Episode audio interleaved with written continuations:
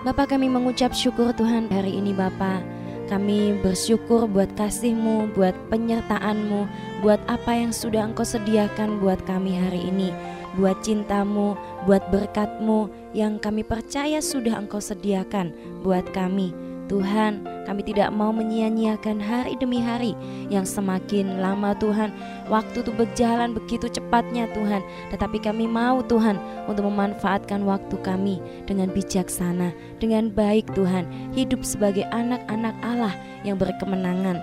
Tuhan, Engkau sudah menjanjikan kemenangan buat setiap kami.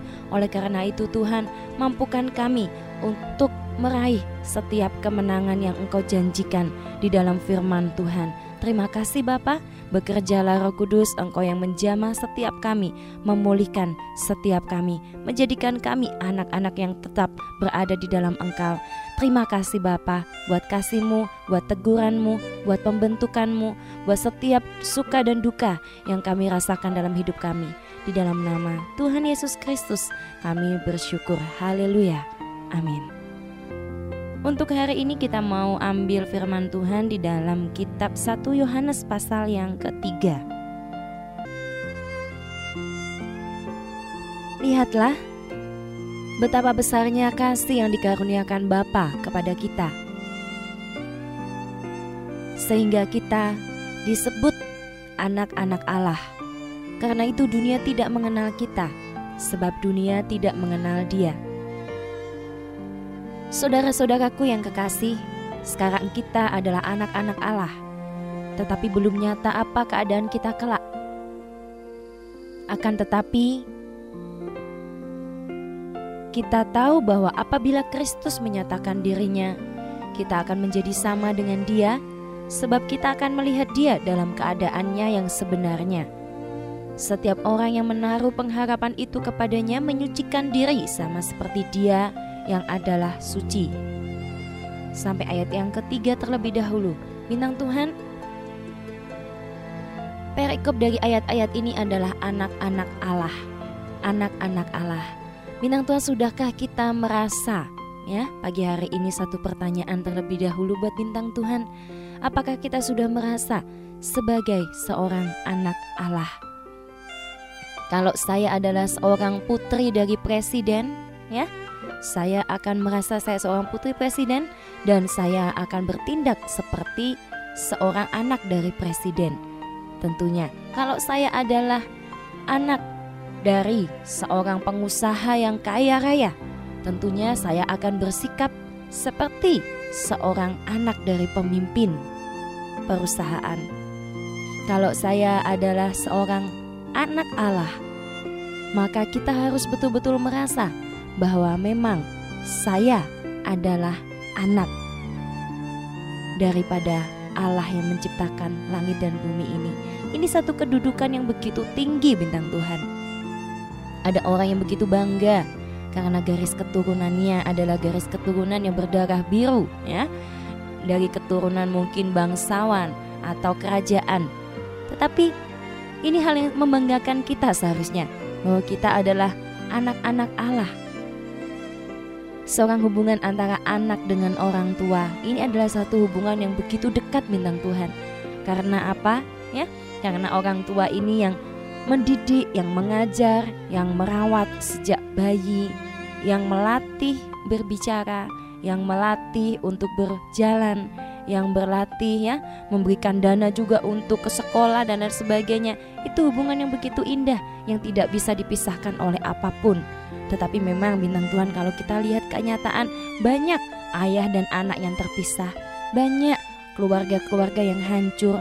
Bukan salah Tuhan, tetapi itu akibat dari dosa, di mana dunia ini sudah penuh dengan kegelapan, dunia ini penuh dengan dosa, sehingga banyak sekali yang jatuh, sehingga tidak menggenapi apa yang sebetulnya menjadi rencana Allah yang benar, yang sejati dalam kehidupan rumah tangga tersebut. Tetapi kita, Bintang Tuhan, kalau kita sebagai anak Allah, apa saja sih yang terjadi? Kita lihat betapa besar kasih Allah kita, sehingga Dia mau menjadikan kita anak-anaknya. Bintang Tuhan, di dalam Roma 8 ayat yang ke-14 mengatakan demikian, semua orang yang dipimpin roh Allah adalah anak Allah. Sebab kamu tidak menerima roh perbudakan yang membuat kamu menjadi takut lagi, tetapi kamu telah menerima roh yang menjadikan kamu anak Allah. Oleh roh itu kita berseru, ya Aba, ya Bapa. Roh itu bersaksi bersama dengan roh kita bahwa kita adalah anak-anak Allah. Bintang Tuhan, kalau kita adalah anak-anak Allah, yang pertama kita akan mendapatkan roh yang menjadikan kita anak Allah. Bukan roh yang penuh dengan perbudakan, bukan roh yang penakut lagi. Sebab Allah kita adalah Allah Raja di atas segala raja. Dan tentunya tidak ada roh perbudakan, tidak ada roh yang bisa membuat kita terbelenggu lagi, karena kita adalah anak-anak Allah. Kita adalah anak-anak yang bebas. Kita bukan anak-anak hamba, tetapi kita orang-orang yang merdeka di dalam Tuhan. Kalau kita merasa begitu, hidup kita ini penuh dengan ketakutan, penuh dengan roh perbudakan. Hidup kita begitu diikat. Minang Tuhan, pertanyaannya adalah apakah kita sudah memiliki roh yang menjadikan kita anak-anak Allah? Sesungguhnya ketika kita mengaku dan percaya dengan mulut dan hati kita bahwa Yesus adalah Tuhan dan Juru Selamat kita secara pribadi, kita undang Dia untuk masuk dalam hidup kita. Kita minta ampun atas dosa-dosa kita. Disitulah saatnya kita diberikan roh untuk menjadikan kita anak-anak Allah. Yang pertama, bintang Tuhan, anak-anak Allah adalah anak-anak yang tidak takut lagi, anak-anak yang bisa merasa aman karena dia tahu siapa Bapaknya. Dia tahu Bapaknya sanggup memelihara dia, dia tahu Bapaknya akan menjaga dia. Bukan roh perbudakan, tapi roh yang penuh dengan keberanian, ya, tidak takut lagi. Yang kedua, ayat yang ke-17, dan kalau kita adalah anak, maka kita ini adalah juga ahli waris, ya. Ahli waris dari apa? Dari apa yang dipunya oleh Bapa. Tuhan ini, Bapa kita ini punya kesembuhan, Dia punya segudang, ya, yang namanya persediaan. Baik itu untuk mencukupi kebutuhan kita, baik itu organ-organ tubuh kita yang rusak, ya. Tuhan sudah siapkan begitu banyak kuasa, mujizat. Tuhan sudah siapkan segala sesuatunya buat kita, lengkap. Dan kalau kita anaknya, kita mendapatkan hak waris. Dan luar biasa sekali, minang Tuhan. Kalau mungkin kita jangan kecil hati, ya. Kita tidak punya orang tua yang kaya, kita tidak punya usaha yang sangat besar, sehingga mungkin penghasilan kita ratusan juta per bulan, atau mungkin, ya, lebih dari itu. Jangan takut dan jangan mengandalkan itu juga bagi yang memilikinya. Tetapi kita harus percaya, kita harus yakin bahwa kita adalah pewaris kerajaan Allah. Kerajaan Allah itu luar biasa, banyak disediakan di sana. Oleh karena itu kita tinggal minta sama Tuhan apa yang kita butuhkan, dan Tuhan akan berikan kepada kita sesuai dengan kehendaknya. Ada kalanya, bintang Tuhan, Dia tidak memberi semua yang kita inginkan, tapi Dia hanya memberi apa yang kita perlukan. Mungkin orang-orang tua di dunia ini yang kaya raya, banyak sekali, banyak yang anak-anaknya terjerumus di dalam narkoba, pergaulan bebas, dan lain sebagainya. Karena apa? Kaya tidak salah, tetapi mereka tidak mengerti kebutuhan dari anak-anaknya. Mereka berikan uang, mereka berikan fasilitas, tetapi tidak mereka memberikan apa yang sebetulnya yang dibutuhkan oleh anak itu. Tapi apa yang diinginkan oleh anak itu Dia berikan. Tapi lain dengan Bapa kita. Bapa kita tidak memberi semua apa yang kita inginkan, tetapi Dia memberi apa yang kita butuhkan. Ya, kita adalah pewaris kerajaan Allah, orang yang berhak menerima janji-janji Allah. Amin. Kemudian di Filipi 2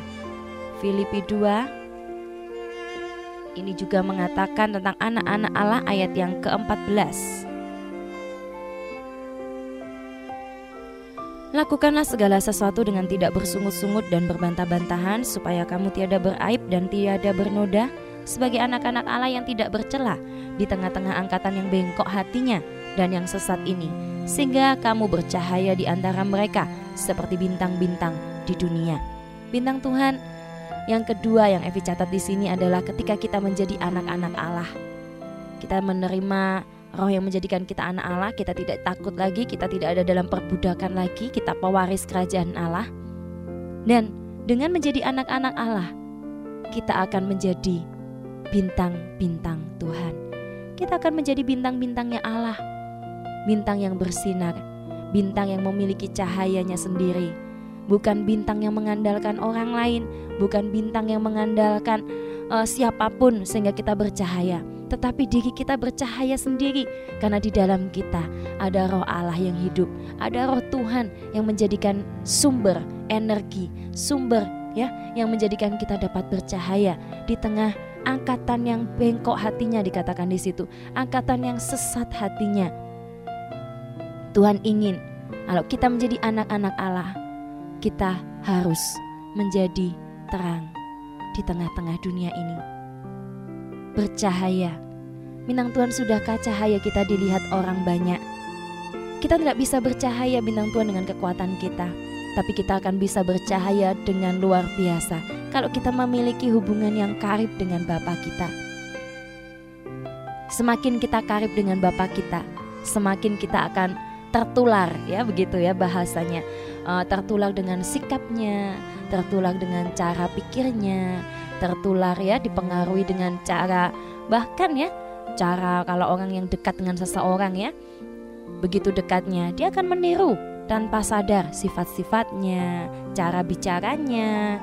Memang ini kenyataan bintang Tuhan, bukannya ingin meniru atau plagiat tetapi memang kenyataannya demikian.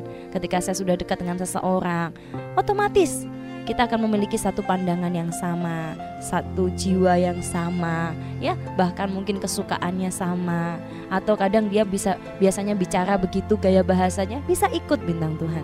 Demikian juga kalau kita dekat dengan Bapa kita, lama kelamaan dia adalah sumber terang itu kita dekat dengan Bapa kita, kita akan menjadi terang itu sendiri. Karena Roh Allah itu ada di dalam kita dan itu yang memancarkan begitu rupa. Karena tidak ada lagi dalam hidup kita ini seperti buku yang terbuka yang dilihat oleh banyak orang.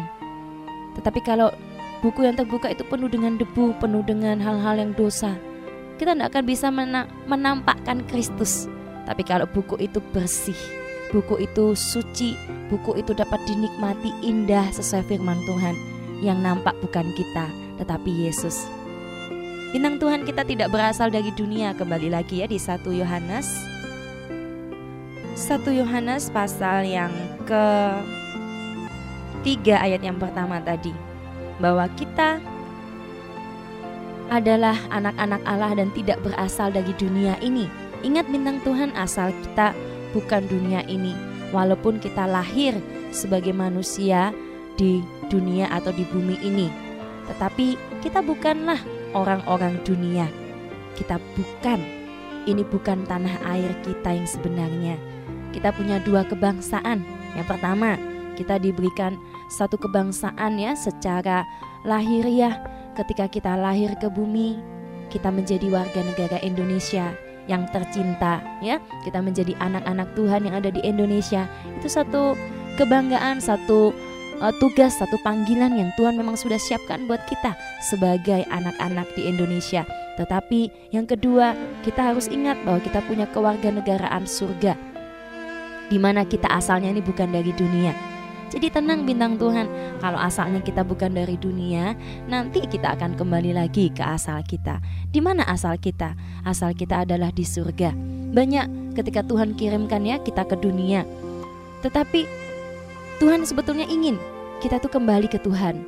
Pada akhir zaman nanti ketika mungkin sudah meninggal dan lain sebagainya, kita akan kembali lagi ke Tuhan, itu pasti. Tetapi ada orang-orang yang tidak kembali dengan baik tentang Tuhan. Mereka menyia-nyiakan hidup mereka. Mereka tidak tahu buat apa mereka sebetulnya lahir ke dunia ini. Mereka menjadi sama dengan dunia. Mereka hidup dengan roh perbudakan dan tidak menjadi anak-anak Allah. Akhirnya akhir hidup mereka begitu mengenaskan, hidup di dalam penghukuman Allah, hidup di dalam penghakiman Allah, bahkan di dalam penghukuman yang kekal. Ini mengerikan. Awalnya Tuhan tidak pernah berencana seperti itu. Tuhan ingin semua orang diselamatkan, tetapi oleh karena hawa nafsu duniawi, yang dunia ini seperti satu tempat yang penuh dengan kegelapan karena memang sudah dikuasai oleh dosa.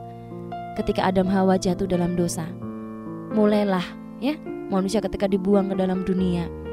Dunia ini sudah tidak lagi menjadi keinginan hati Tuhan, tetapi keinginan kecondongan dosa, rupa-rupa kecemaran dan dosa ada di dalam dunia ini, menguasai dunia. Tetapi kita bukan orang dunia, bintang Tuhan, kita adalah anak-anak Allah.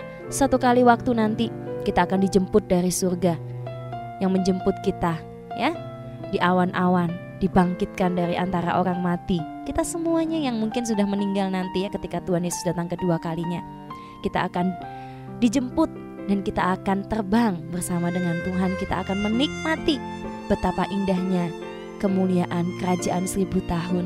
Kita akan menikmati firdaus yang begitu indah. Kita akan menikmati kerajaan surga. Minang Tuhan, hidup di dunia tidak lama, tidak lama. Oleh karena itu berjuanglah. Jangan memanfaatkan hidup kita untuk hal-hal yang sia-sia, untuk hal-hal yang tidak perlu, dengan segala macam kemabukan, dengan segala macam hawa nafsu, dengan segala macam berfoya-foya, dengan segala macam pesta pora. Tetapi mari kita hidup sebagai orang-orang yang saleh, karena di situ dikatakan orang yang menantikan pengharapan itu, dia akan menyucikan dirinya. Betul, orang yang menantikan Tuhan, orang yang rindu dia kembali lagi nanti kepada Tuhan, dia harus dan mau menyucikan dirinya. Seperti dalam 2 Timotius 2 ayat yang ke-21, di mana di situ dijelaskan orang yang menyucikan dirinya, yang menjauhkan dirinya dari hal-hal yang duniawi, hal-hal yang jahat, maka yang terjadi adalah Tuhan akan sanggup memakainya untuk tujuan yang luar biasa. Tetapi kalau kita tidak menyucikan diri kita, maka kita tidak akan bisa dipakai sebagai alat yang indah di mata Tuhan. Hidup kita akan sia-sia. Menyucikan diri. Jangan kita meminta, Tuhan, aku minta Engkau yang ubah saya 180 derajat. Tetapi kalau tidak ada inisiatif dari kita yang mau berubah, yang mau berusaha, karena Tuhan akan melakukan bagiannya, kita harus melakukan bagian kita. Ada orang yang begitu ingin stop dari minum-minuman keras, stop dari judi, stop dari ikatan video game mungkin ya, keterikatan begitu ya, kemudian keterikatan dengan pornografi dan lain sebagainya. Mereka ingin lepas, tetapi tidak bisa lepas. Bintang Tuhan, mungkin pertanyaannya adalah, sudahkah kita rela kalau itu lepas? Ada kalanya kita ingin, mulut kita ingin, mungkin hati kita, roh kita juga ingin, tetapi pikiran kita masih belum rela. Hati kita yang paling dalam ini sebetulnya belum rela kalau kita lepas dari hidup kita yang sekarang kita jalani, yang penuh dengan dosa. Karena kita berkata bahwa kalau saya berubah, kalau Tuhan ubah saya akan jadi seperti apa? Apakah saya akan jadi orang yang saya sukai? Bagaimana kalau saya tidak suka dengan diri saya yang baru? Bintang Tuhan, berarti hati kita sebetulnya belum rela. Hati kita ini sebetulnya masih senang tinggal di dalam dosa. Karena ayat-ayat selanjutnya juga dijelaskan, ayat yang ke-6. Karena itu setiap orang yang tetap berada di dalam Dia, di dalam Tuhan ya, tidak berbuat dosa lagi. Setiap orang yang tetap berbuat dosa tidak melihat dan tidak mengenal Dia. Kemudian ayat yang ke-8, barang siapa yang tetap berbuat dosa berasal dari iblis, sebab iblis berbuat dosa dari mulanya. Untuk inilah anak Allah menyatakan dirinya, yaitu supaya ia membinasakan perbuatan-perbuatan iblis itu. Setiap orang yang lahir dari Allah tidak berbuat dosa lagi, sebab benih ilahi tetap ada di dalam Dia, dan dia tidak dapat berbuat dosa karena dia lahir dari Allah. Iya bintang Tuhan, orang yang lahir dari Allah, orang yang tetap di dalam Tuhan, ini tidak berbuat dosa lagi. Karena perbudakan itu sudah dicabut. Kita bisa jatuh dalam dosa. Ketika iblis menggoda kita, kita masih bisa. Oke, tetapi jangan sampai bintang Tuhan setiap hari berbuat dosa yang sama, gemar, senang, tetap di dalam dosa itu. Itu berarti kita belum bertobat. Itu berarti kita belum dilepaskan dari roh yang namanya perbudakan dan menjadi anak-anak Allah yang sejati. Minang Tuhan, kalau kita tetap berbuat dosa, itu berarti kita sebetulnya belum mengenal, belum melihat siapa Bapa kita, belum kenal, tidak mengenal Allah yang menciptakan kita. Oleh karena itu, coba pagi hari ini kita melihat diri kita masing-masing. Apakah kita tetap berbuat dosa yang sama terus menerus? Berhati-hatilah, karena itu bukan dari Tuhan. Karena yang dari Tuhan, Tuhan akan berikan benih ilahi. Seperti dalam 1 Petrus 1 ayat yang ke-22 dan 23.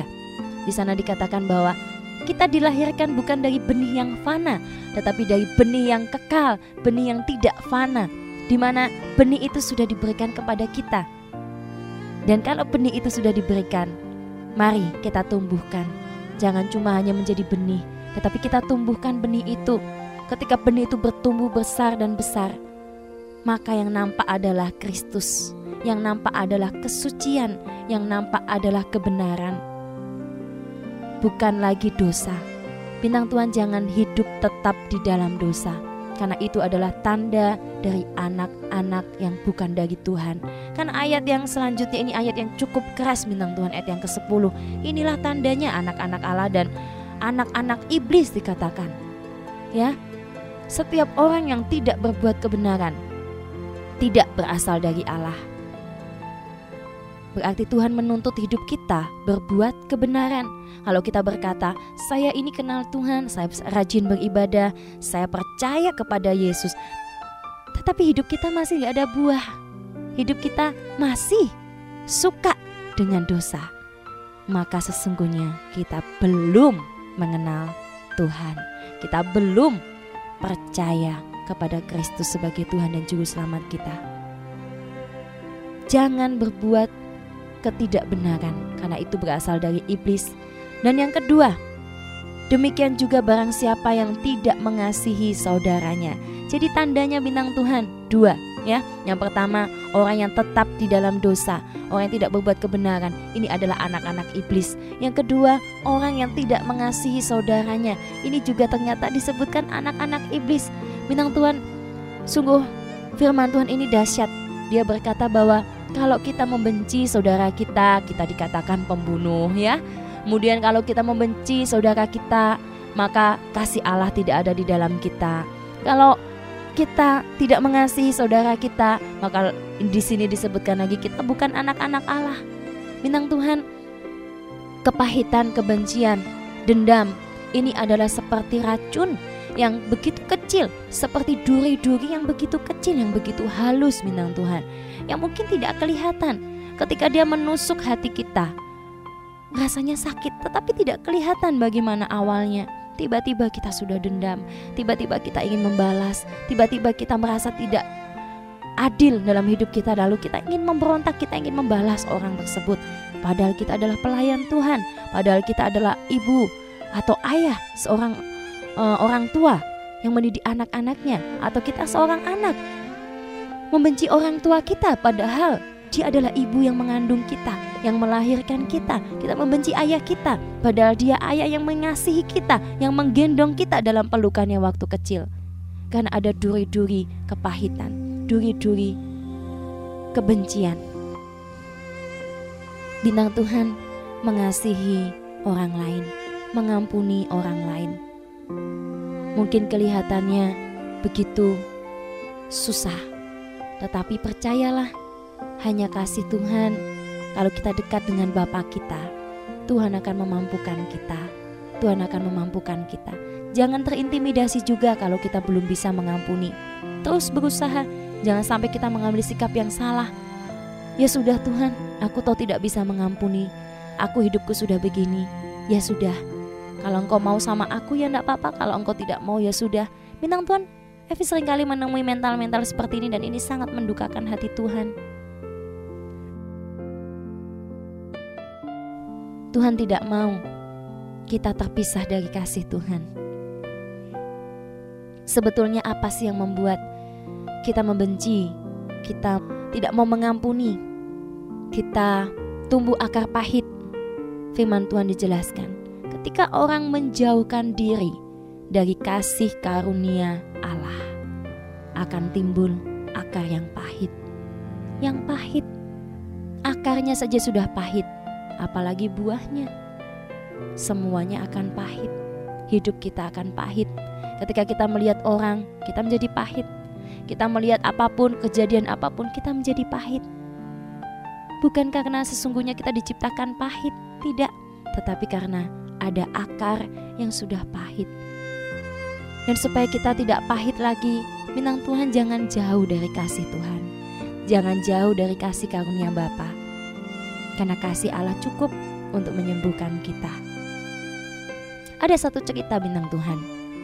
Satu ketika seorang guru meminta anaknya, murid-muridnya untuk membawa satu kantong plastik bening di sekolah. Kemudian sampai di sekolah, anak-anak ini diminta untuk memasukkan beberapa kentang yang mentah begitu. Ya, diberikan nama orang-orang yang tidak bisa mereka maafkan karena mereka telah menyakiti hati dari anak-anak ini. Mulailah anak-anak itu menulis dengan spidol di kentang-kentang itu.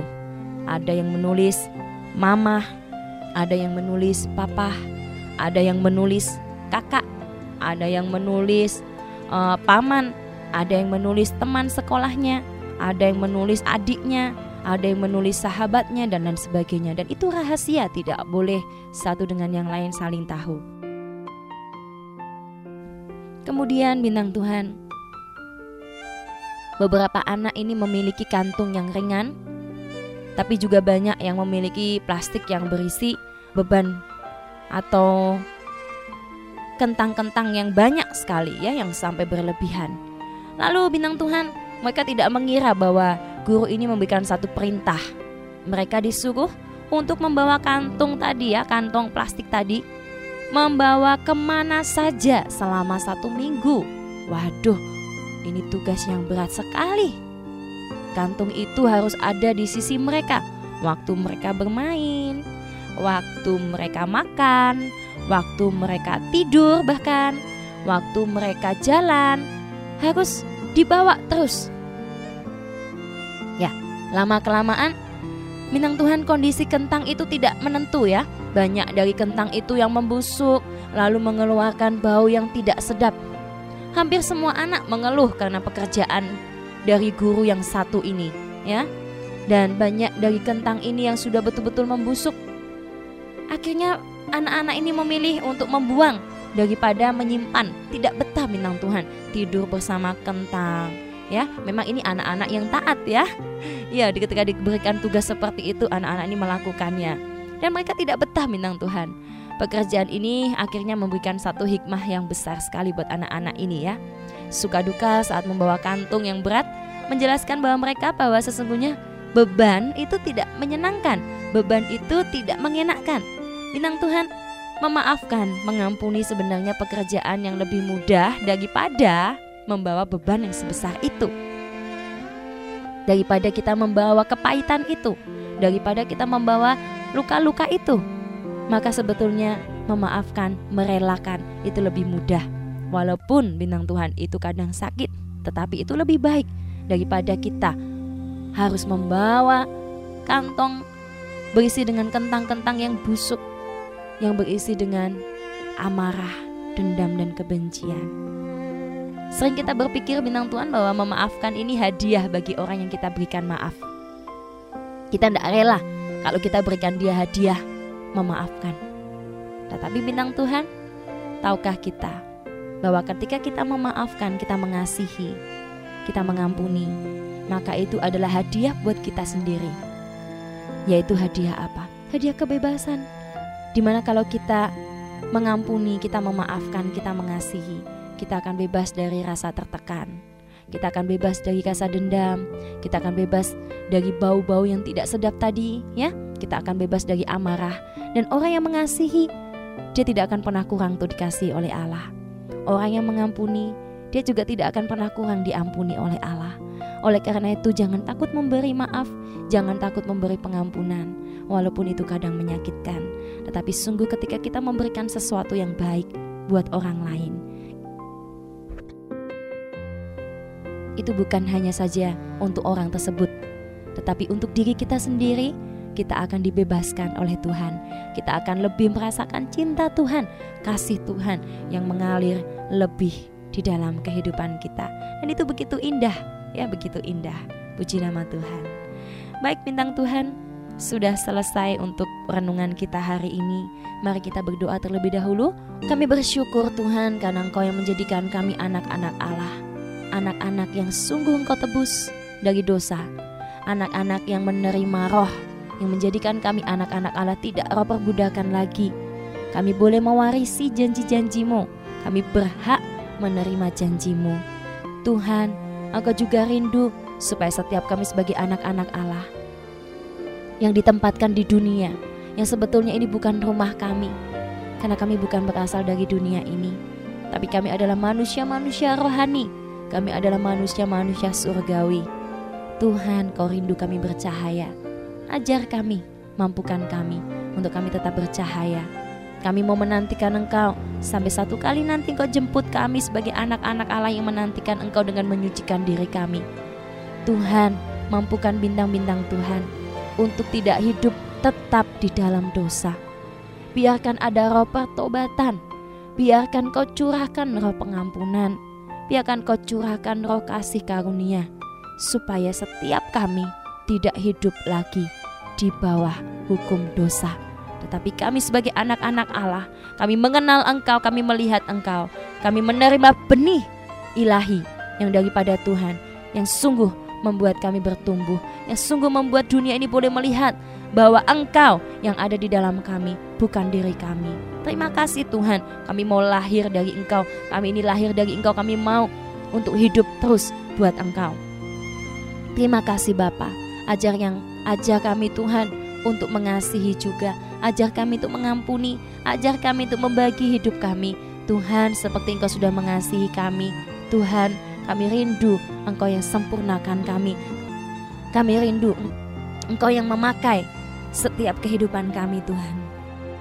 Terima kasih Tuhan, kami mengucap syukur di dalam nama Tuhan Yesus Kristus. Haleluya, amin.